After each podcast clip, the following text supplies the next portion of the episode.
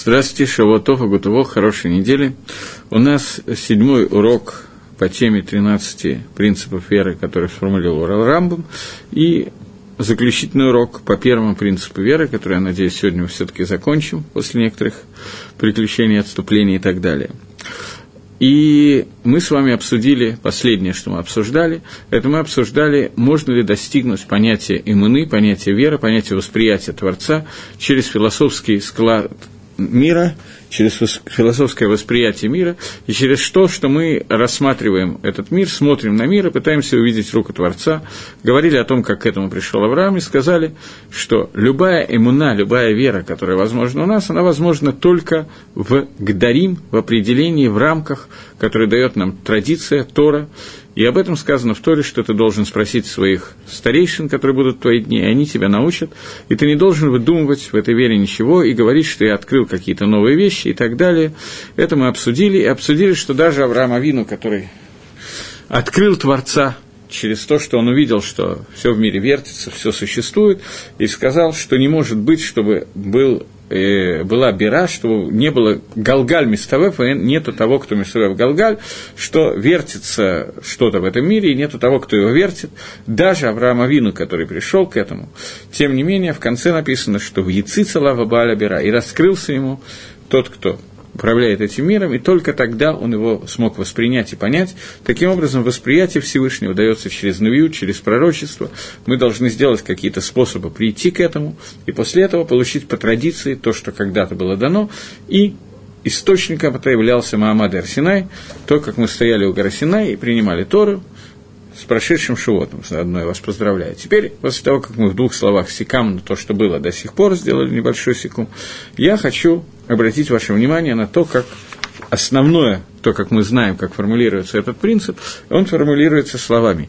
«Я верю полной верой в то, что Всевышний Благословенное его имя, Он создатель и управляющий всем, всеми созданиями, и Он один, единственный, тот, который сделал, делает и будет делать все действия, которые происходят в этом мире» это, и во всех других мирах, это я добавляю от себя, это формулировка, которая дается в Сидуре, и это формулировка, которая включает вещи, о которых до сих пор не говорилось. То есть в двух других формулировках, трех, которые мы говорили, не говорится, говорится о том, что Всевышний Он сущий, Он существует независимо ни от чего, и все остальное существование опосредовано им. Существует только потому, что Он хочет этого существования. Но там не говорилось, и непонятно, каким образом попало в эту формулировку, которая изложена в Сидуре, э, слова о том, что Всевышний не только тот, который создал весь мир, но и тот, который управляет всеми созданиями. И вот на эту тему управления всеми созданиями, которая является последней частью первого принципа, на нем я хочу остановиться. Понятно, что мы уже с вами говорили, а может быть и нет, я не знаю точно, о том, что из 13 принципов и коре имуна, из 13 корней, на которых держится вся Тора, на которых держится основа нашей веры, понятно, что первый принцип, он является принцип принципов, если можно так сказать, корень корней. Если мы захотим с вами изложить все это в одном принципе, то этот один будет тот, которым мы занимаемся сейчас, поэтому на нем надо так детально и довольно долго останавливаться, поскольку он является корнем, из которого растет все остальное. Так вот, пишет говорят наши хазаль, что существует понятие, которое называется кафер бы икар, тот, который отрицает основу. Когда мы говорим об отрицании основы, человек, который кафер бы икар, отрицает основу, он теряет удел в будущем мире, он по многим параметрам, он Исроиля Фальпиши Хата Исроилю, еврей, несмотря на то, что он согрешил, он остается евреем. Но, тем не менее, он для каких-то законов, он является как бы исключенным из еврейства. То есть, есть законы, по отношению к которым понятие Исроиль к нему уже не применим, потому что он кафар бейкар. Что такое кафар бейкар? Это именно о том Икаре, о котором мы говорим сейчас, человек, который отрицает существование Творца или отрицает то, что Всевышний управляет этим миром. Вот это отрицание, о котором мы сейчас говорим, это Икар и Икарим, которому суть всех основ, к которым входит, который, из которого вытекают все остальные 13 принципов веры, которые сформулировал Рамбов. Дери Хагав, просто заодно. Эхат – один – первый принцип, один принцип, о котором мы говорим сейчас, гематрия, числовое значение слова «эхат» – это 13. Поэтому 13 и «эхат» – это как бы одно и то же. Эти принципы, которые мы сформулировали как 13, их корнем является тот один, о котором мы говорим сейчас, и все остальные растут из него. Этот Икар и Икарим – это основа основ, о котором мы говорим, он от начала до конца говорит о единстве Творца, и что нету в этом мире ничего, кроме желания Творца, которое, которое существует, и все остальное, что существует, оно опосредовано тем желанием, о котором мы с вами сейчас говорим. Поскольку весь мициют, я не знаю, мы уже попытались с вами в прошлый или в позапрошлый раз перевести как-то на русский язык слово мициют, и лучшего перевода, чем э, перевести это слово словом существование, сущность, мы не смогли. Так вот, понятие мациюта, существования, оно все зависит только, оно все упирается в один корень. Корень того, что все существование, которое существует, это только Всевышний. И автоматически все, что делается в этом мире, оно раскрытие этого мациюта, этого единства Творца, этой сути Творца. Что такое суть Творца? Мы с вами говорили, что даже когда мы называем его Творцом, это немножечко принижает его, поскольку он много выше, чем просто Творец того, того чего мы видим в этом мире он много-много выше, но тем не менее мы его называем Творцом, потому что творение мы видим, а Творца мы не видим и не ощущаем. Поэтому для того, чтобы как-то его определить, мы даем ему такое название. И все, что происходит в этом мире, оно мотим ларационона, соответствует его желанию и действует в соответствии его желанию. Оно рождается из его желания, и нету ничего, кроме желания Творца, что существует и может быть отвечено каким-то образом в этом мире. Шем Всевышний, он виден, чувствуется, определяется в этом мире, как существование настолько, топ, мне надо немножко раньше начать, давайте так, существует посук, что когда евреи выходили из Египта и находились около э, моря и проходили через море, то во время песни, которые пели Маширабейну евреи, когда они переходили море, сказана такая фраза, что Амисраэль сказал «Зе килива анвегу», Лакеави Варамамеху. Это мой Бог, и я его анвеху, я его прославляю, его показываю на него. Так вот, говорит Мидраш, что мы должны настолько воспринимать существование Творца, настолько опираться на него, как будто мы можем показать на него пальцем. Зекили, вот он, зе. Таким образом, все творение, которое мы видим, должно являться частью того, что показывает нам, указывает нам на существование Творца. И это зекили, это является сутью этого принципа о котором мы сейчас говорим. Для того, чтобы каким-то образом проиллюстрировать, понятно, что то, что я сейчас сказал, оно достаточно тяжело к исполнению, поскольку сказать за кили мы можем, а прочувствовать, что это и есть кили, это достаточно тяжело. И надо научиться это делать. И это заповедь, которая первая из десяти заповедей, которые даны были на горе Синай, а сради брод, которые были даны, первая из этих заповедей говорит «Я Всевышний ваш, который вывел вас из Египта, из дома рабства». Здесь нам указание на Всевышнего, здесь указание на вот этот вот принцип веры Рамбама, что мы должны видеть Всевышнего, ощущать его, понимать его существование и видеть его через те действия, которые он производит в этом мире, например, вывод из Египта, из дома рабства. Это первое, через что он открылся в этом мире, и это раскрытие, которое мы должны ощущать, и через него приходить к понятию Творца. Теперь, я не знаю, поняли вы или нет уже, что в, этом, в этой формулировке этого принципа, который написан в Сидуре, написано, что я верю полной верой в то, что Творец мира, благословенный его имени, он сотворил мир, и он управляет всеми созданиями. Я хочу остановиться на управлении всеми созданиями, потому что единственное проявление Всевышнего, которое мы можем увидеть, мы не можем увидеть Творца без его проявлений. Он и его проявления, они как бы едины, но при этом он много выше их проявлений, потому что проявление – это то, что находится в нижнем мире. Он находится... Мир – это место в нем, а не он место в мире. Поэтому, когда мы говорим о Всевышнем, мы можем говорить только о проявлениях Творца, Поэтому через них он открывается в мире, и через них мы можем сказать это, прав, это правило «зеки ливанвеху». Есть один из принципов, который существует, что восприятие Творца, которое нам дается, оно дается нам только через э, мацав шлили, вещь, которая является отрицательным. Не могу отрицать какие-то вещи, сказать, что к Творцу не относится такое-то, такое-то и такое-то понимание. Что именно относится ко Всевышнему – невозможно сказать. Например, когда мы говорим, что Всевышний – это бесконечность, то мы определяем его как тот, у которого нет конца. Это уже отрицательное восприятие, а не положительное восприятие. Поэтому одна из вещей, который, через которые мы можем понять, о чем говорит этот принцип, это через отрицание. Что такое отрицание этого принципа? Когда мы поймем, что означает отрицание этого принципа, тогда нам легче будет понять, что означает сам принцип, что Всевышний Создатель всего мира, и все, что происходит в мире, происходит посредством его управления этим миром. Это тот принцип, которым мы занимаемся. Как можно отрицать это и что такое это отрицание? Отрицание этого принципа называется кафер байкар. Тот, который отрицает сразу же все 13 принципов, отрицает всю Тору отрицает икар, именно этот икар, именно этот корень, о котором мы сейчас говорим. Для того, чтобы этим заняться, мы займемся отрывком Торы, который рассказывает о том, что такое кафер Байкар, первая кафера Байкар, которая описана в Торе очень-очень подробно. Что значит подробно? Подробно это значит примерно 6, 7, 8 предложений, которые написаны в Торе на эту тему. Но это целая парша, целый отрывок, из которого мы можем выучить много вещей.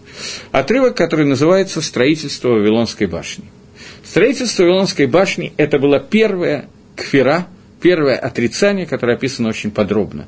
И на эту тему есть Мидрашим, сам посук, сама история, которая рассказана в Торе, она достаточно короткая, но тем не менее – в двух словах. «И была вся земля, это один язык и слова немногие, и было, когда они пошли с востока и нашли место в долине земли, которое называется Шинар, и осели там, и сказали каждый человек своему ближнему, давайте мы сделаем себе кирпичи и обожжем их, и сказали, давайте построим теперь из этих кирпичей город и башню, и голова этой башни вознесется как Александрийский столб, и будет оно нам именем для того, чтобы мы не рассеялись по земле.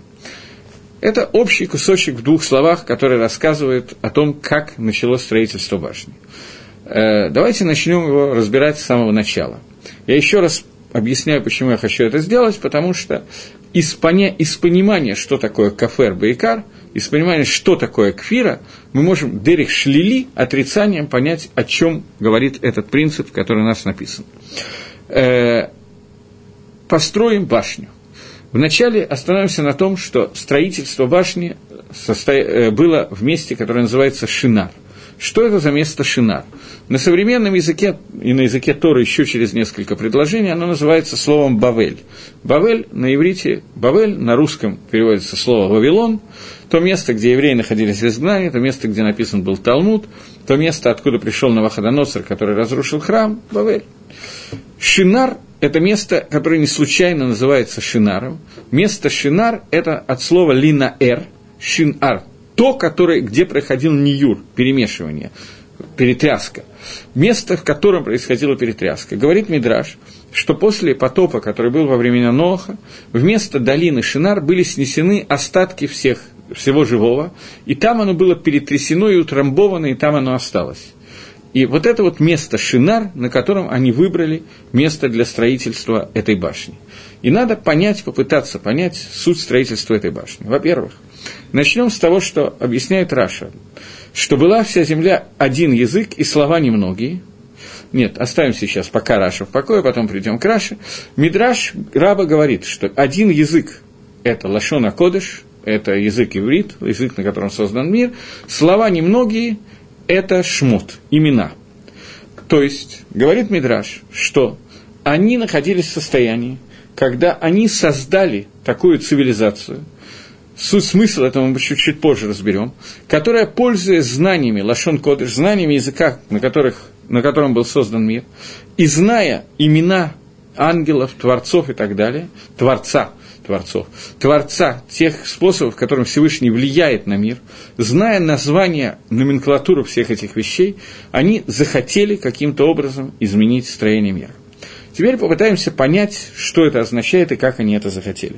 Во-первых, понятно, что сама эта парша, она рассказывает одновременно о двух вещах. О рождении понятия Авойды Зойры и о рождении понятия Кафер Байкар. Мы отсюда возьмем только то, что нам наиболее важно в данный момент времени, это понятие кфиры, понятие отрицания, что такое Кафер Байкар. Для того, чтобы это каким-то образом определить, начнем с того, что какова была их цель. Их цель была такая, что вот мы, нас становится все больше и больше, и может так оказаться, что мы будем рассеяны по земле. Поэтому нам нужно сделать какое-то место, которое будет сдерживать наше рассеяние по земле и концентрировать нас в одном месте, то есть место, вокруг которого мы можем сконцентрировать свое присутствие, вокруг которого мы можем находиться, и это нахождение внутри этого места, это строительства вот этой вот башни, о которой мы сейчас говорим. Руководителем строительства башни был человек по имени Нимрод, который происходит от слова лимрод. Лимрод – это э, восставать, как? Бунтовать.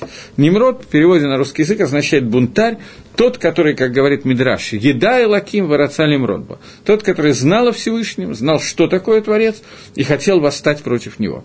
Идея, которая на первый взгляд совершенно глупая и нереальная, если ты знаешь, что такое Творец, как можно против него восставать, оказывается, эта идея показалась им достаточно не глупой и реальной. Понятно, что когда мы говорим о строительстве этой башни в физическом смысле, что собрались несколько человек, очень много народу, начали обжигать кирпичи, начали строить башни для того, чтобы подпереть небосвод, то это вызывает много-много вопросов, в частности, вопросы, которые возникают, почему это надо было делать в долине, а не в горе. Чем выше в горах мы начнем строить, тем меньше нам надо будет строить. Тем не менее, мы решили строить в долине, причем в долине Шинар, Бавель, понятно, что это не случайно выбранное место и так далее. И понятно, что руководители проекта, главные инженеры и кабланы и так далее, они не были полными идиотами, и идея была какая-то более глубокая, чем просто подпереть небосвод, то есть подпереть небосвод и, безусловно, они хотели. Они сделали расчет, что каждые 1657 лет Всевышний не справляется с управлением мира, и начинается потоп, который заливает всю землю, поэтому нужно есть, была группа, которая хотела подпереть небосвод, чтобы не было потопа, была группа, которая хотела воевать со Всевышним, было несколько групп, на которые разделили строительство, но Цада Шавешибаем, общий знаменатель, который был между ними, это то, что они хотели создать какую-то вещь, которая сможет каким-то образом помогать или не помогать управлять этим миром. То есть они строили башню для управления миром. Какой, какой сорт управления мира, нам сказали с самого начала. Мы будем управлять миром тем, что если этой башни не будет и города, то мы сможем рассеяться среди народов и оказаться вокруг по всему миру, и нам нужно что-то, что будет нас централизовывать, вокруг которого мы будем находиться. Это первая часть, которую нам нужно сказать. Для этого они сказали «Наасел анушем» – «Сделаем себе имя».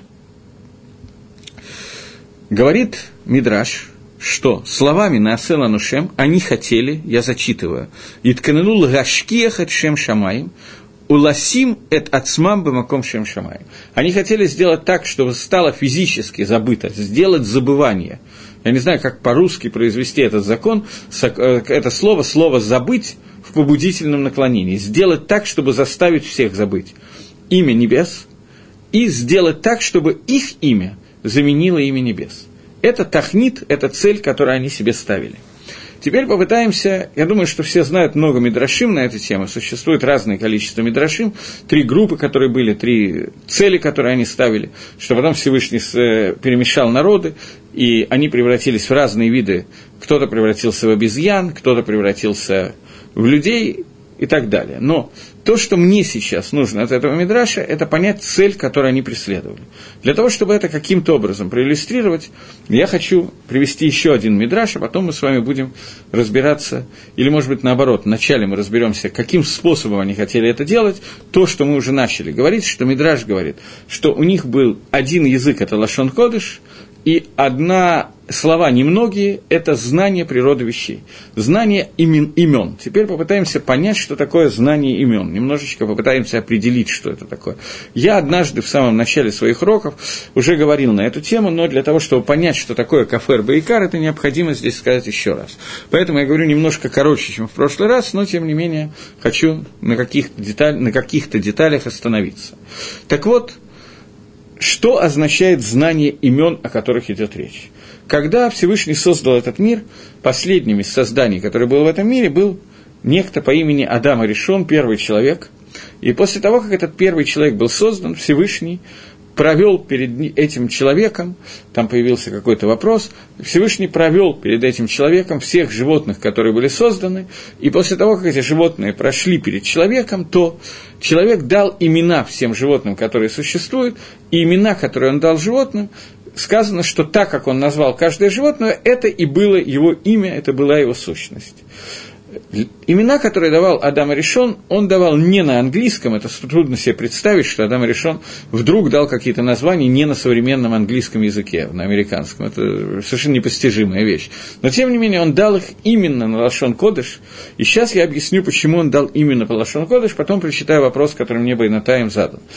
Адам Решон дал название всем животным и всем вещам, которые он видел в этом мире, на Лашон Кодыш. Существует понятие разницы между Лашон Кодыш, святым языком, языком, на котором создан мир, и понятие других языков. Обычное понятие языка это означает, что люди между собой делают соглашение и говорят, что вот эта штука называется стол, эта штука называется книга, эта штука называется табуретка, а это микрофон. Остальные электротехнические детали пока я показывать не буду. Так вот, после того, как они договорились, что это называется так-то, а это сяк-то, после этого они могут друг с другом общаться для того, чтобы один человек сказал, дай мне стул, он ему передал стул, другой сказал, я хочу сесть за стол, ему подвинули стол и так далее. Если бы не было этого, этой договоренности, то общение между людьми не могло бы существовать. Люди превратились бы не совсем в людей, а в обезьян. И это то, что произошло с одной из групп, в которой был отня, была отнята любая речь, которая была у них, она была забрана у них, и люди превратились в обезьян, потому что основное различие между человеком и обезьяном – это не волосяной покров, а количество умение разговаривать и объяснять какие-то вещи, договариваться друг с другом. Другая группа, о которой нас больше сейчас интересует, у них был забран Лашон Кодыш, но у них остались те языки, которыми они владели. То есть осталось 70 корней языков, которые членяются на много-много-много языков. То есть осталась возможность людей друг с другом каким-то образом, не могу сказать договариваться, но, по крайней мере, разговаривать, общаться. Люди это могут. Но существует еще понятие Лашон Кодыш, который был забран у всех из этих людей и остался только у Авраама Вину, Понятно, что им каким-то способом может овладеть любой человек, но суть его – это тот, та суть, которую дал Адам, которая присутствовала у Адама, когда Адам называл какую-то вещь, и так, как он ее назвал, это становилось, это и было этой вещью. То есть, что означает стол? Стол на иврите шульхан. Шульхан – это означает понятие, что Акодыш Барагу, создав Всевышний, который создает стол, он продолжает действие, Рожкового влияния по созданию этого стола. И то влияние, суть этого влияния, которое переходит сверху вниз на этот стол, это и есть название стола на Лашон Кодыш. Когда мы говорим про любое животное, то в любом животном будет то же самое. Например, пиль, который выглядит несколько чудесно, он называется пилем, потому что вот это вот влияние, которое является пелой, чудесным, непонятным влиянием, оно продолжает течь от Всевышнего к этому существу. И вот это вот течение этого влияния, это те слова, те имена, которые дал, дал Адам этим животным. Люди, которые, о которых идет речь, они знали эти имена, то есть они знали Лашон Кодыш, Кавана, что они знали способ, которым Всевышний осуществляет стол, стул, кирпич, башню, слона и человека и так далее. И вот использование этих названий, этих имен, это то, что отличало это поколение. Это величайшее знание, которое сегодня практически отсутствует. Есть единицы, которые этим владеют, и очень удачно, потому что если то поколение могло так напортачить, то представляешь, что мы бы сделали, если мы владели бы этими знаниями. Но когда сказано о Нимроде в его строительной компании, в компании, о том, что они знали Лашон Кодыш, и они знали те слова немногие, то есть имена, то имеется в виду, что они могли с помощью имен оказывать какое-то влияние на эти предметы, какое-то влияние. Теперь мне задали вопрос, есть ли разница между существованием Бога и существованием мира? Или если мы говорим, что Бог суще, э, существует, то мир не существует, или наоборот, если мы говорим, что мир существует, то Бога не существует я не до конца уловил или совсем не уловил суть вопроса. Э, разница между существованием Бога и существованием мира существует. Всевышний много-много выше и больше и так далее, чем мир. Одно из его мелких проявление – это то, что он создал мир и продолжает создавать мир постоянно. И не только этот мир, но многие другие миры. Но когда мы говорим, что Бог существует, это не означает, что мир не существует. Мир существует постольку, поскольку Творец хочет его существования. Если мы говорим, что мир существует, то это я не знаю, что, что мы вкладываем в слова, что мир существует икор того, о чем я говорю, суть того, о чем я говорю сейчас, о чем говорит Рамбам в этом принципе, это то, что существование всего, что мы видим как существование, оно является существующим только потому, что Творец хочет этого существования. Это и есть рацион Всевышнего, желание Творца. Он бы мог, с его точки зрения, хотеть что-то другое, но поскольку он захотел именно это, то поэтому все, что существует, мир и все, что существует в мире, оно опосредовано и определено желанием Творца, чтобы это существовало. Но единственная сущность, которая не, не связана ни с каким другим желанием, ничего и так далее, это только Акодыш Барагу, Всевышний. Это то, о чем мы говорили. Теперь я вернусь к тому, о чем я говорил, просто я хочу отвечать на вопросы, но при этом хочу продолжать урок. Э, так вот, теперь, возвращаясь к тому, о чем мы говорим, мы говорим о том, что Творец э, создал этот мир и продолжает его создавать, и то влияние, которым он влияет на какие-то конкретные вещи, у Дорга Флаги, у вот этого вот поколения, о котором мы сейчас говорим, были знания те же знания, которые были получены от Адама Решона, про которого сказано, что он назвал все имена, они знали, они умели пользоваться этими именами, и они умели пользоваться именами ангелов, которых можно заставить делать то или иное действие, зная эти вещи. И когда они строили эту башню, они строили эту башню для того, чтобы начать воздействовать на мир. То есть суть человека – это нижнее существо, которое есть в мире, нижнее создание, которое создал Всевышний и дал ему силу и умение, и функцию продолжать легангик эдгалам, продолжать помогать, помогать, я не знаю, дал ему функцию, чтобы он участвовал в управлении этого мира. Это суть того, для чего создан человек. Поскольку мир создан незавершенным и несовершенным, то человек должен дозавершать и досовершенствовать этот мир, и это функция человека в этом мире совершенствование мира должно идти в определенных рамках, которые указал человеку Всевышний, и способами, которыми указал человеку Всевышний. Это ставит человека в состояние, что он как бы не самый главный в этом мире, оказывается, есть Всевышний, который руководит им, и это понятно, что некоторых людей обижает, принижает и так далее, потому что обижает наше эго, что, оказывается, я это вообще только кли, только инструмент, а я хочу быть творцом, я хочу творить мир. На самом деле у нас есть возможности творить, мы созданы по образу и подобию Всевышнего, в том, что мы можем, леангик от гала, мы можем управлять миром, и это отдельный разговор, как это происходит и так далее. Наши молитвы, наши мицвод, они воздействуют таким образом, что они доходят до Творца, и Творец захотел, чтобы именно через них, благодаря них, было движение снизу, для того, чтобы потом Всевышний сверху проводил управление миром, но появились люди, которые решили, что мы можем изменить структуру этого, этой связи сверху вниз и снизу вверх, и сделать таким образом, чтобы управление происходило нами, через нас. То есть оно и должно происходить через нас, но они захотели, чтобы это управление двигалось немножечко по другой структуре. То есть Нимрод – это человек, который марат, который решил восстать, бунтовать против понятия Малхус Шамаем. Теперь, для того, чтобы это более так немножечко объяснить, это... Я даже не знаю, как лучше это сделать. Давайте попытаемся разобрать корень одного слова. Мы сказали, что э, они создали, они решили создать город и башню, построить город и башню, для того, чтобы они не были рассеяны внутри, э, по земле, для того, чтобы был некий центр, который объединял их на земле. Слово «город» – это количество, какая-то большая группа людей, которые собираются в одном месте, и мигдаль, башня – это то, что находится внутри города. Мигдаль происходит от слова «дегель». Дегель – это флаг, вымпел. Мигдаль добавляется всего одна буква к этому слову и означает, что мигдаль башня – это то, что является нашим флагом, то, вокруг чего мы объединяемся. И это функция того, что они создавали, создавали место, которое объединит вместе. Для чего объединит их вместе? Люди должны быть объединены вместе, это правда. Цируф людей, объединение людей вместе, лышем шамаем, оно объединение, которое очень важно, чтобы люди объединились для того, чтобы выполнить ту функцию, для которой они созданы в этом мире. Они хотели объединиться для обратной вещи. Что значит для обратной вещи? Это очень тяжело э, объяснять. Сейчас я попытаюсь подумать, как это лучше сделать. Есть мидраж, который говорит, что город, который они хотели создать, это город Давида. Мигдаль, который они хотели создать, башню, которую они хотели создать, это башня Давида. Что такое город Давида и что такое башня Давида? Город Давида – это Иерушалаем, башня Давида – это Бет Мигдаш.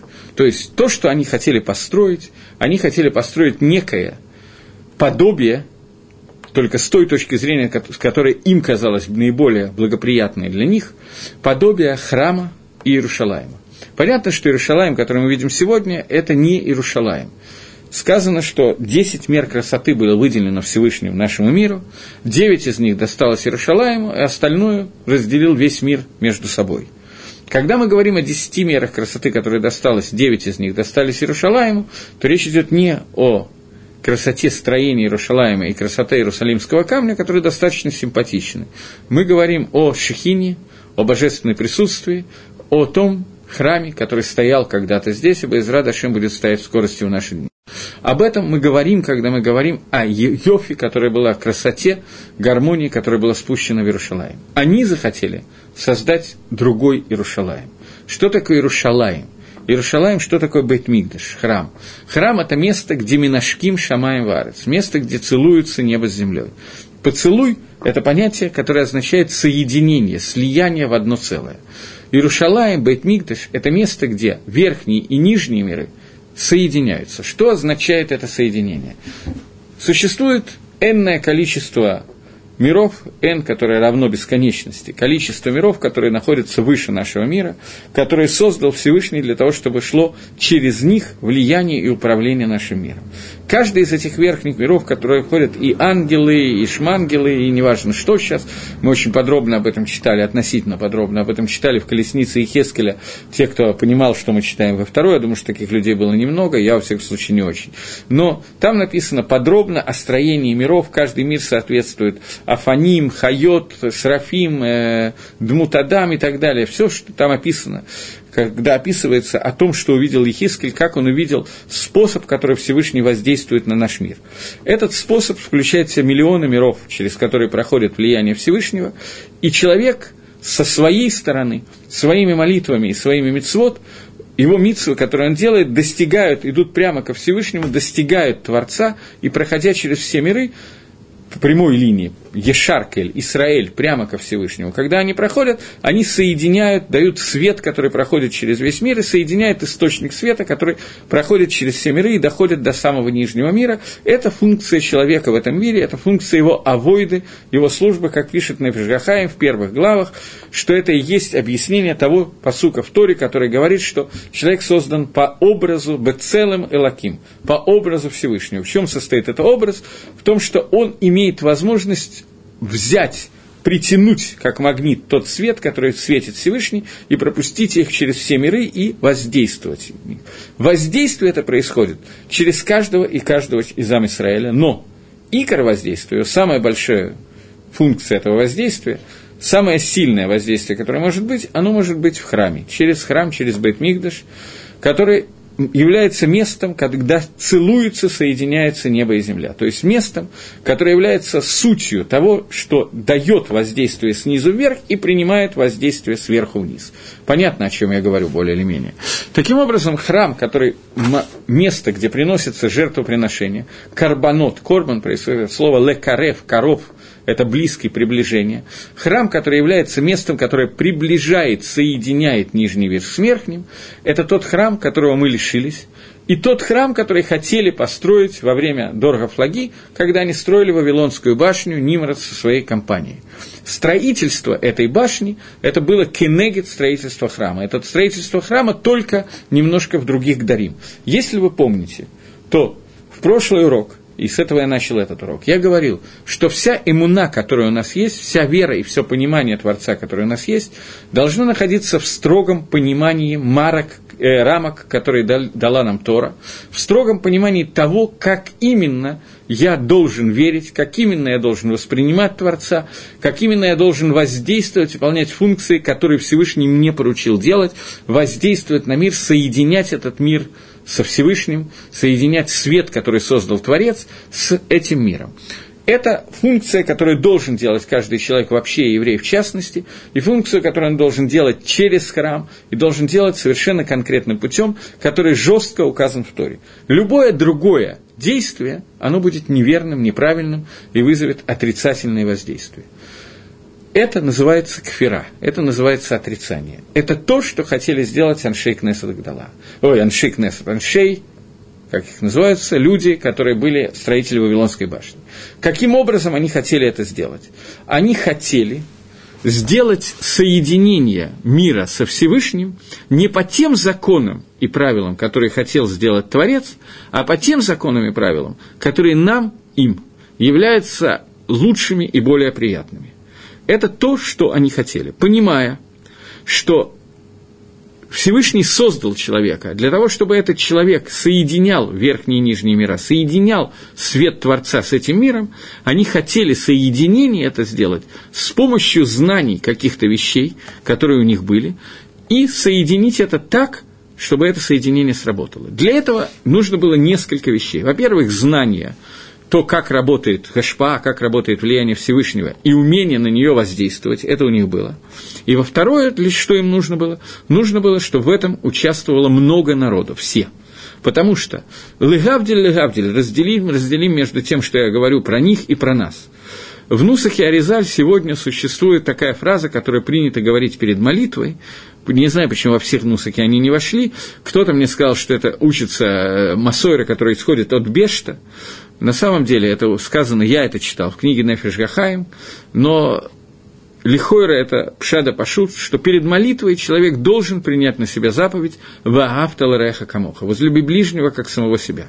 Одна из причин по которой мы молимся в Миньяне, если есть такая возможность молиться в Миньяне, причина очень простая. В чем состоит заповедь Вагавтал Реха Камоха? Суть, откуда растут ноги этой заповеди. В том, что каждый человек, который существует в этом мире, независимо от того, есть один человек или есть миллиарды человек, но каждый и каждый человек, который существует в этом мире, у него есть своя отдельная функция, которая существует только у него для Гангагаталам, для того, чтобы воздействовать на тот свет, который Всевышний хочет, чтобы притянуть тот свет, который Всевышний требует от нас, чтобы мы притянули. Каждый человек может притянуть какую-то искру, и когда мы все притягиваем, то тогда притягиваются все искры вместе. И если кто-то один этого не сделает, то будет хисарон, будет недостаток всего света – была ли у строителей башни свобода воли? Да, безусловно, была свобода воли. Безусловно, была свобода выбора, свобода воли и так далее. И мы видим, что они таки да выбрали. Мы тоже имеем свободу выбора, и иногда Азохан Вэй выбираем. Но, тем не менее, свобода выбора практически есть у всех. По некоторым перушим свобода выбора была отобрана у Маширабейну и у фараона. По некоторым из перушим. Фараон лишен был свободы выбора, как сказано, что Всевышний укрепил его сердце, то есть он за своей верот был лишен свободы выбора и уже не мог технически сделать правильный выбор. Машира Бейну сам дошел до того уровня, что он уже не мог технически понять, как можно не бояться Творца. Он вышел слишком на высокий уровень, если так можно сказать. В Вавадай, у Вавадай свобода выбора у них была. Теперь двинемся дальше. Э-э- Когда мы говорим о том, что каждый из людей, которые молятся, каждый из евреев, который участвует в молитве, который участвует в митцвот и так далее, каждый своей митцвой молитвой и так далее, он может притянуть какое-то определенное количество искр того света, который создан Творцом. И другой человек эти искры притянуть не может – Тогда понятно, почему мы берем на себя заповедь «Ваагавтал реха камоха» перед молитвой. Возлюби ближнего, как самого себя. Потому что в этом случае только объединение людей Лашем Шамай, только оно может притянуть тот свет, который требуется от каждой конкретной молитвы и так далее. И это причина, по которой мы молимся в Миньяне, потому что одна из причин. Потому что чем больше человек участвует в молитве, тем больше они притягивают, и каждый из них восполняет то, что не может восполнить другой. Дери Гагав. Вещь, которую я сейчас скажу, она несколько более сложное, но это эмет, это правильно. Мишна в трактате Таанит говорит, что человек, который говорит «Аль-цадиками кровой шмеха», что цадиким будут называть твое имя, то мы ему не даем работать шалех цибуром. Мы ему не даем вести молитву, потому что он исключает рашой нечестивцев из молитвы. А этого делать нельзя, потому что нечестивцы, у них есть хелек, удел – которые только они могут принести в молитву, в службу, которую могут сделать быть. Если убрать какое-то количество евреев, то окажется, что наша молитва каждого из нас неполноценна, потому что она не выполнит свою функцию. Дальше то, что я говорю сейчас, это такую идею высказал мой восьмилетний сын, но я ее принял. когда мы с ним учили вот эту Мишну Таанит, он сказал, что теперь я понимаю, почему в молитве Йом-Кипура, начинается Йом-Кипур с молитвы Калнидры, когда мы говорим, что мы разрешаем молиться с аварьянем, с людьми, с нечестивцами, которые нарушают Тору. Потому что Йом-Кипр, который наиболее важная мадрега молитвы, самая высокая из тех, которые можно придумать в этом мире, уровень молитвы, это молитва Йом-Кипра, здесь совсем плохо, если будет недостаток хотя бы одного кого-то молящегося. Поэтому мы впускаем в общину, впускаем наши молитвы даже тех людей, которые являются Рашоем, потому что только вместе с ними мы можем поднять молитву для полного уровня. Для чего я все это сейчас говорю? Какое это имеет отношение к строительству, к строительству Вавилонской башни? Они понимали то, о чем я говорю, на очень высоком уровне. Понимая это, они хотели собрать всех вокруг строительства этой башни. Потому что тогда каждый и каждый из собравшихся может внести свой хелек, свою часть в соединение нас с верхними мирами. И это была их цель. Они хотели построить город, город Давида, башню, башню Давида, то есть храм. Но храм, который они хотели построить, они хотели построить не в рамках тех мицвод, заповедей, силы иммуны, веры и так далее. Не так, как этого хочет от нас Творец, они хотели его создать на наших условиях, решив, что если все люди, населяющие землю, будут участвовать в строительстве этого храма, то управление ляжет на нас – и таким образом Всевышний будет вынужден, кибо и не дай Бог такое подумать, будет вынужден подключиться к нам и управлять миром тем способом, которым мы заставим его управлять. И это означает, что они хотели построить башню до небес, которая будет поддерживать небосвод, а по некоторым мнениям они хотели воевать со Всевышним для того, чтобы решить, что способ управления мира и направление этого теперь задаем мы, а не он. Возможно, это было только в тот момент, когда они все собираются вместе – Потому что в этом случае не будет никого, кто будет работать, воздействовать на мир другим способом, и все человечество будет идти в одном векторе, и тогда, по их мнению, Хашем будет вынужден согласиться с ними. Они были почти правы, почти правы. Что означает почти правы? Всевышний сказал, что вот они объединились, и теперь не будет для них ничего невозможного. И спустился Всевышний и разделил их, разбросал их по городам и странам, и отобрал у них не только лашон кодыш, но и общие языки. Поэтому, как говорит Мидраш, каждый перестал понимать друг друга. Один просил, дай мне, пожалуйста, кирпич, и он ему давал молоток, поскольку он не понимал того языка, на котором разговаривает другой человек. Он обижался, тот, которому нужен был кирпич, вместо того, чтобы взять кирпич, брал молоток и бил его молотком по голове. И так далее. Это говорит Мидраш. Мидраш это говорит не просто для того, чтобы показать, в том числе, безусловно, чтобы показать детям, что происходило там, но еще для того, чтобы показать, что означает то, что Всевышний сделал так, что они не могут общаться друг с другом. Он разделил это единство, которое было направлено Лолошем Шамаем, не во имя небес.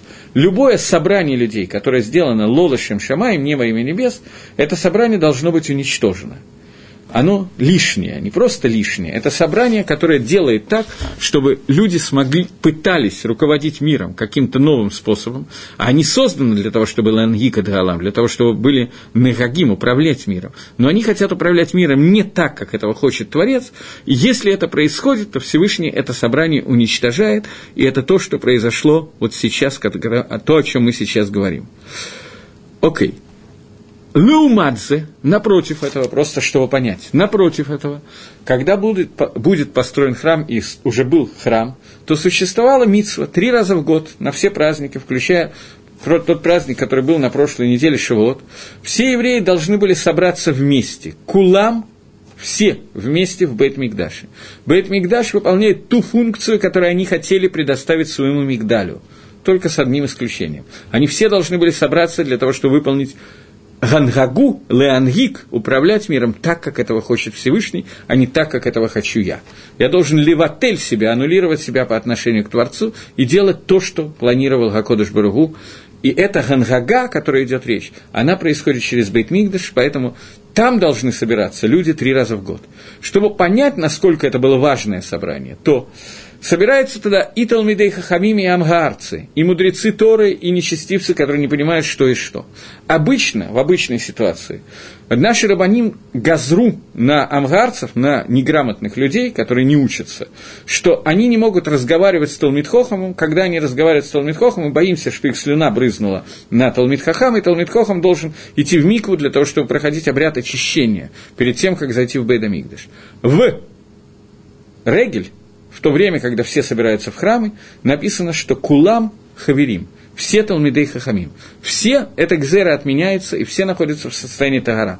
Потому что все должны быть объединены вместе, и после того, что я рассказал, понятно, что означает это объединение. Потому что только объединившись вместе в храме, сделав ту авойду, для которой мы, мы, мы туда собрались, только в этот момент мы делаем полную гангагу так, как она должна была осуществиться. Без этого эта анага невозможна.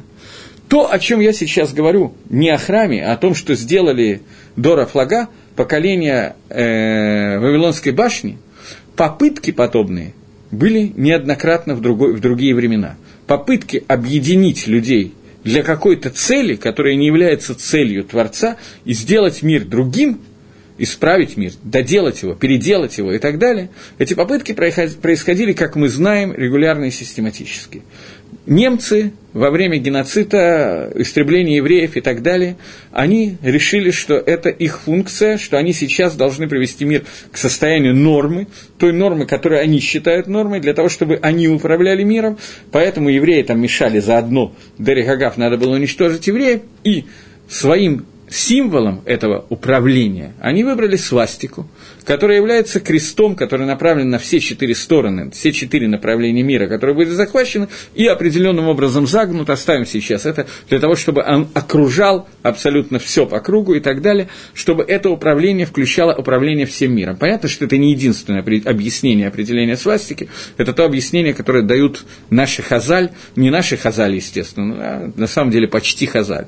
Дело в том, что свастика была слизана немножечко технич, э, частично с креста, который был до сих пор, который показывал, по мнению наших мудрецов, как они объясняют, ту же самую вещь, что изначально это понятно, что там есть много других э, объяснений, почему именно крест, по фигуре человека, которого распинали и так далее. Но кроме этого, это вверх-вниз и все стороны, четыре стороны, которые существуют, которые направления, которые мы объединим все вместе для определенной цели, и это будет цель удобная и угодная нам, в которой мы сделаем то, что нужно сделать и так далее. Не хочу слишком подробно по ряду причин на этом останавливаться. Одна из причин, не единственная, не основная, это дефицит времени, который у меня есть, поэтому я двинусь дальше.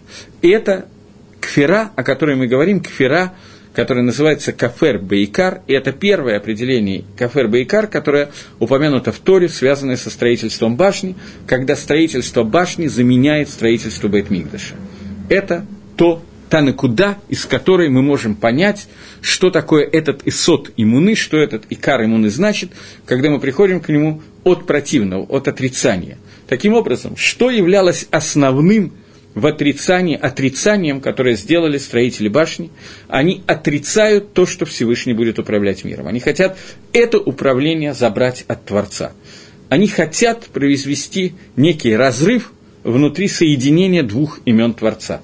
Здесь мы заходим уже в более такие высокие материи, но тем не менее я думаю, что мы в состоянии это понять, существует, мы говорили, что имена Всевышнего, каждое из, их, из имен Творца, оно означает какие-то вещи. Существует имя Всевышнего Юткой Вавкой, существует имя Илаким, существует имя Адон, Господин, э, Ютва Кайвавкой имя четырехбуквенное мы не читаем, мы произносим его как имя Господин, Аднус, Господство Всевышнего, его Малхус, имя Илаким мы произносим и так далее. Теперь, чтобы объяснить, что именно они хотели сделать, я хочу перейти, перепрыгнуть через пару тысячелетий примерно, и перейти к человеку по имени Ильяу Ганови, который очень известный пророк Ильяу, о котором много-много всяких легенд ходит, но есть вещи, которые не являются легендами, а просто написаны в книжке под названием «Танах», по-русски ее читает как Библия, некоторые истории, которые рассказаны там про Илья Ганави, и одну из этих историй нам надо ее коснуться для того, чтобы понять то, о чем я сейчас говорю. Илья Анови – это был человек, который э, находился однажды на... Есть такая заповедь Нихума Велим – утешение скорбящих. Когда Ишо бен Нун, Ишо сын Нуна, он э, завоевывал Эрец Исроиль. Один из городов, первых городов, с которым ему пришлось встретиться лицом к лицу, был город Ерехо, который был очень тяжело завоевать. Я ограничен во времени, поэтому я говорю коротко. И завоевание его произошло чудесным образом. Я еще был на разваленных стенах Ерехона. Стены Ерехона чудесным образом упали внутрь. Были двойные стены, они сложились просто внутрь, как гармошка, после определенных действий, которые произвели Амисраэль вместе с Иешуа. И после этого чуда, которое там произошло, осада города длилась довольно долго, Иешуа сделал херем, запрет отстраивать Ерехо. Этот запрет продолжался какое-то энное количество лет, после чего во время царя Ихава был направлен человек для отстройки этого города, и он начал строить этот город, несмотря на запреты Яшо, на Херем, который случился, и у него умер первый сын, второй сын, третий сын и так далее, до седьмого сына. И вот когда умерли все сыновья, то Илья Анови, это был довольно видный человек, несмотря на то, что он делал авейру, преступление, Илья Анови счел своим долгом, у человека такое горе, трагедия, он счел своим долгом пророк Ильягу, которого знали все и вся, прийти и сделать митсву э, Нихумавели, утешение скорбящих, и пришел к нему, и неожиданно встретился там во время этой митсвы, заповеди, с царем Ихавом, который фактически издал приказ о строительстве этого города. И царь Ихав спросил его, как ты объясняешь Ильяу, что пророчество, не пророчество, а клала, проклятие, которое сказала Ишуа бен Нун, тот, кто будет строить Ирихот, того будут умирать дети, оно сбывается – а пророчество, которое сказал Маширабейну в пророчестве от имени Всевышнего, что если вы будете поклоняться идолам, то я не дам вам дождя, оно не сбывается. А вот мы поклоняемся идолам столько, сколько успеваем, а Всевышний дает дожди, и дожди льются, слава Богу, вот очень хорошо. Тогда встал Ильягу и сказал, это был Гарат время, которое Ильяу считал, что так необходимо сделать, и сказал, что с этого момента не будет дождей раз ты так требуешь, что с этого момента не будет дождей. Гемора говорит, что ключи от дождя находятся вообще у Всевышнего, но Всевышний передал их Ильягу, и после того, как Ильягу пообещал, что дождя не будет, дожди кончились на два года. Потом еще на какое-то количество времени, и наступила страшная засуха, настолько, что, в общем, не найти было даже травы для скота. Ильяу убежал от царя, Ахава и прятался где-то в долине Иордана, где была вода, кушал, пил и так далее. И тогда, когда это все происходило, то Всевышний сказал ему, что ты находишься в более или менее человеческих условиях, посмотри, как страдает там Израиль, я пропускаю большую часть истории. И Хав э, то есть Ильягу приглашает Ихава собраться вместе с ним на горе, которая называется гора Кармель. Они собираются на гора Кармель, и там Ильягу делает, есть махлокис Тосфос и Рамбама, он это сделал в пророчестве, или это он сделал своим сам пришел к этому, то говорят о том, что он самостоятельно решил это сделать. Есть запрет на приношение любых жертв после строительства храма в любом месте, кроме храма. Ильяву решил, что это лавод Ашем Эфиру Таратеха, время служить Всевышнему, надо отодвинуть одну из заповедей Торы, это можно было сделать через пророчество, он это решил без пророчества, спор. Он собирает вокруг себя всех жрецов Бааля, которому в тот момент служила большая часть народа Израиля, и Хава, и остатки народа Израиля, которые приходят посмотреть, что происходит. И он говорит жрецам Бааля, что вот есть два бычка, одного выбираете вы, другого выбираю я. Вы приносите в жертву Баалю, я, мы ждем, вы молитесь и просите о дожде. Если у вас не получается, то после этого я приношу свою жертву и прошу о дожде. Они, жрецы Бааля, сделали это, там всякий агадот, который я не буду рассказывать, они очень долго пытались допроситься, докричаться до дождя, у них не получилось, после чего Ильяу говорит, что принесите воду, столько, сколько вы можете найти, жертвенник, который построил Ильяу, заливается водой так, что он залит по шею. Вода, как известно, не очень хорошо горит обычно, при нормальных условиях, при ненормальных тоже. После того, как вода затапливает жертвенник Ильяу настолько, что она течет, как река с горы Кармель. После этого Ильяу приносит жертву и обращается ко Всевышнему, чтобы Всевышний спустил огонь на эту жертву. Это была тфила молитва, которая называется Минха, и в эту молитву Ильяу получает ответ на свою молитву, и жертва загорается. Это история, которая рассказывается в Танахе, и нужна она мне это только для последней фразы, которую говорит Илья. Он обращается к народу Израиля и говорит – до какого времени вы будете сидеть на двух стульях? Если вы решили, что Бааль – это идол, которому они поклонялись, он является Богом, то идите за Баалем. Если вы считаете, что Ашем он Бог, то идите за Ашемом. И тогда весь народ бросил такую фразу, сказал такую фразу, которую мы говорим в Йом-Кипур, самая последняя фраза, которую мы говорим в Йом-Кипур, это не Лашана Габа Берушалаем, как обычно принято считать на будущий год в Иерусалиме, это тоже мы говорим. После этого мы говорим три раза Шма Исроиль, Хашем Алакейну, Хашем Ихат, слушай Израиль, Всевышний наш Бог, Всевышний Дим. Семь раз мы говорим, Борух Шем Кот Малхутол Алам Ваид, благословенно славное царство Твое веки веков. И после этого семь раз мы говорим фразу, которую сказал народ на горе Кармель во время приношения жертвы Ильягу, Гашем Гу Гаэлаким. Он объединил два имени Всевышних, сказал Гашем – это Элаким. Имя Гашема означает Гая Гаве сущий, тот, который был, есть и будет, и имя, которое означает «мигаве эд гаалам». Слово «лигьет» – слово «быть», поставленное в побудительное наклонение. Такого слова в русском языке нету.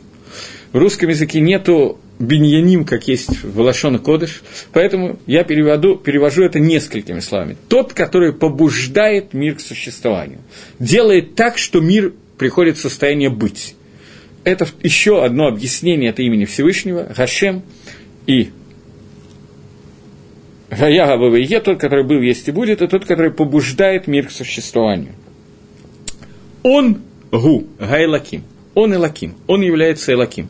Элаким – это имя Всевышнего, которое означает Баля, Коля, Кахот, хозяин всех сил, тот, который воздействует на этот мир. Это способ, Элаким – это воздействие на мир – проявление, мы уже с вами говорили, что имена Всевышнего, каждое имя Всевышнего означает тот способ, которым Творец воздействует на мир.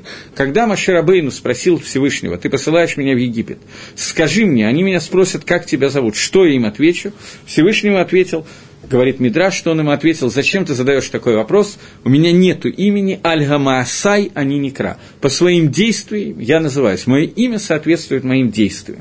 Так вот, проявление Всевышнего в этом мире соответствует любому из имен Всевышнего. Но есть вот эти два имени, которые являются, как бы, если можно так сказать, основными, если вы посмотрите, то в молитве на 99% употребляются только эти два имени. Мне кто-то подсказывает, как можно сказать по-русски – воссоздающий мир каждое мгновение. Возможно. Возможно. Принято. Поправка принята, спасибо. То есть имя, которое я перевожу как тот, который делает существование мира, мне помогает перевести по-русски «воссоздающий мир каждое мгновение». Мигаве, тот, который делает Гаве. Прекрасно. Окей, теперь двигаемся дальше. И э, Всевышний, который воссоздает мир, который создатель мира – он тот, кто является тем, кто воздействует на этот мир. Что пытались сделать Аншей Доргама э, что пытались сделать строители Вавилонской башни? Они хотели внести разрыв в эти два имени Всевышнего. Имени Гашем и имени Элаким. Имени Всевышнего, который дает миру существование, который был, есть и будет, это отдельно. Это то, что есть. Он дает миру существование, он был, есть и будет. Воздействие Элаким – мы принимаем на себя, мы будем воздействовать так, как мы хотим, а не так, как хочет Юткой и Вавкой. Это разрыв, который они пытались в это, в это внести, и этот разрыв, который в переводе на русский язык обычно переводится как идолопоклонничество, переводится словом «элогима хирим», внести понятие «другие боги», то есть другие силы воздействия, которые зависят, безусловно, от нас. Это называется кафер бейкар, это называется отрицание основ. Теперь, в том виде, в котором у нас в Сидуре сформулирован этот клаль, это правило, этот икар, понятно, о чем я говорю. Я верю полной верой в том, что Всевышний благословенный его имени. Он создал и управляет всеми созданиями. То есть Элоким – это от слова мангик, тот, который управляет. Сила гангаги, управление – это то, что пытались отрицать Дора Флага. Поэтому от противного мы теперь понимаем, что произошло на горе Кармель, когда произошло новое понимание, и весь народ сказал Хашем Гу Айлаким. Соединение этих двух имен. Тот, который был, есть и будет, тот, который воссоздает мир каждое мгновение, тот, который воздействует, и любые силы воздействия и способа исходят от него, и нету других способов воздействия. Это шорыш, корень первого икора, который сказал Рамбам, и на этом я должен уже закончить, и хочу тоже закончить первый икар, и это икар Икарим, который является основой всех основ, всех остальных икарим, и Байзра Дашем с Божьей помощью в следующий раз мы приступим ко второму икару. Сейчас всего доброго. До следующей недели. До свидания.